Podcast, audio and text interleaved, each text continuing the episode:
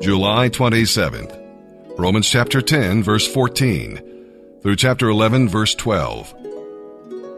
But how can they call on him to save them unless they believe in him? And how can they believe in him if they have never heard about him? And how can they hear about him unless someone tells them? And how will anyone go and tell them without being sent? This is what the scriptures mean when they say, How beautiful are the feet of those who bring good news. But not everyone welcomes the good news, for Isaiah the prophet said, Lord, who has believed our message? Yet faith comes from listening to this message of good news, the good news about Christ. But what about the Jews? Have they actually heard the message? Yes, they have. The message of God's creation has gone out to everyone, and its words to all the world. But did the people of Israel really understand? Yes, they did. For even in the time of Moses, God had said, I will rouse your jealousy by blessing other nations. I will make you angry by blessing the foolish Gentiles. And later, Isaiah spoke boldly for God. I was found by people who were not looking for me.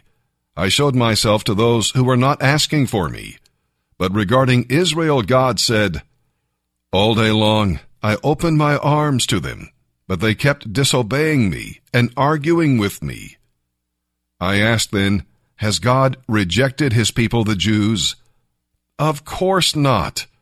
Remember that I myself am a Jew, a descendant of Abraham, and a member of the tribe of Benjamin. No, God has not rejected his own people, whom he chose from the very beginning. Do you remember what the scriptures say about this?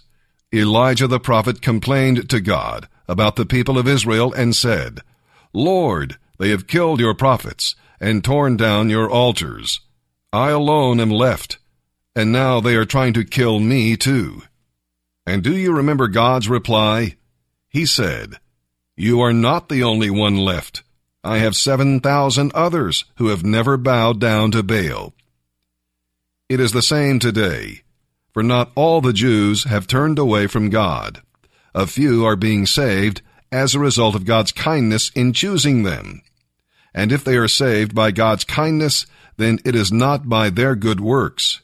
For in that case, God's wonderful kindness would not be what it really is, free and undeserved. So this is the situation. Most of the Jews have not found the favor of God they are looking for so earnestly. A few have, the ones God has chosen, but the rest were made unresponsive. As the scriptures say, God has put them into a deep sleep. To this very day, He has shut their eyes so they do not see, and closed their ears so they do not hear. David spoke of this same thing when he said, Let their bountiful table become a snare, a trap that makes them think all is well. Let their bountiful table become a snare, a trap that makes them think all is well. Let their blessings cause them to stumble.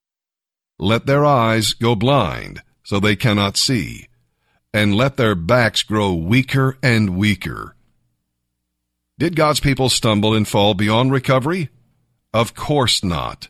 His purpose was to make his salvation available to the Gentiles, and then the Jews would be jealous and want it for themselves. Now, if the Gentiles were enriched because the Jews turned down God's offer of salvation, think how much greater a blessing the world will share when the Jews finally accept it.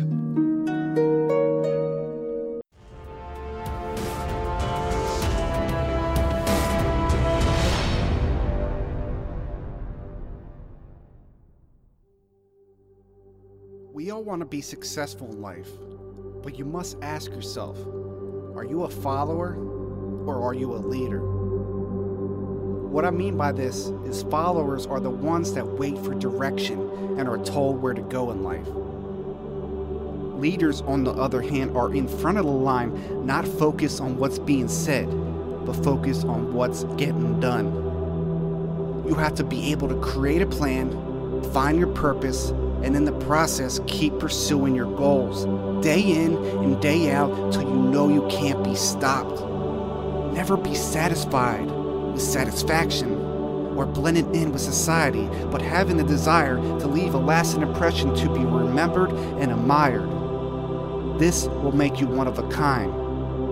When someone says it can't be done, and the first thing that comes to your mind is how it can, you will find others using fear as a reason why they can't reach their full potential. Simply because they are afraid of failing, not understanding this is a process of being successful. To be able to overcome your downfalls, which in return will elevate you past limitations you never thought you could surpass.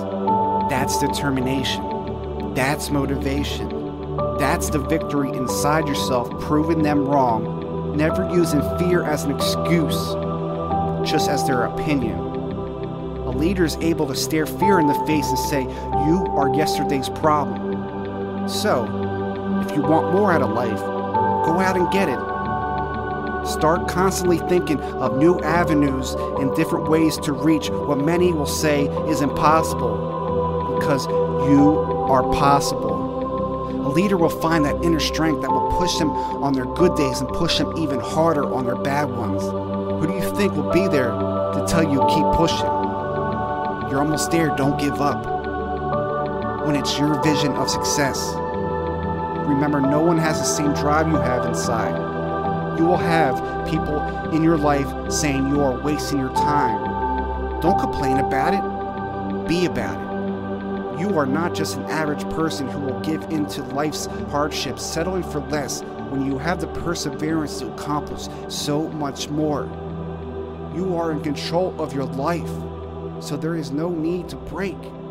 Once you can figure out this formula, the path will become easier, but the key word is easier. Because if anything is easy in your life, it simply means you're not trying hard enough. When you think you're working hard, work harder. Keep moving forward and become stronger in the process and become a leader, but a leader that doesn't create more followers, but more leaders.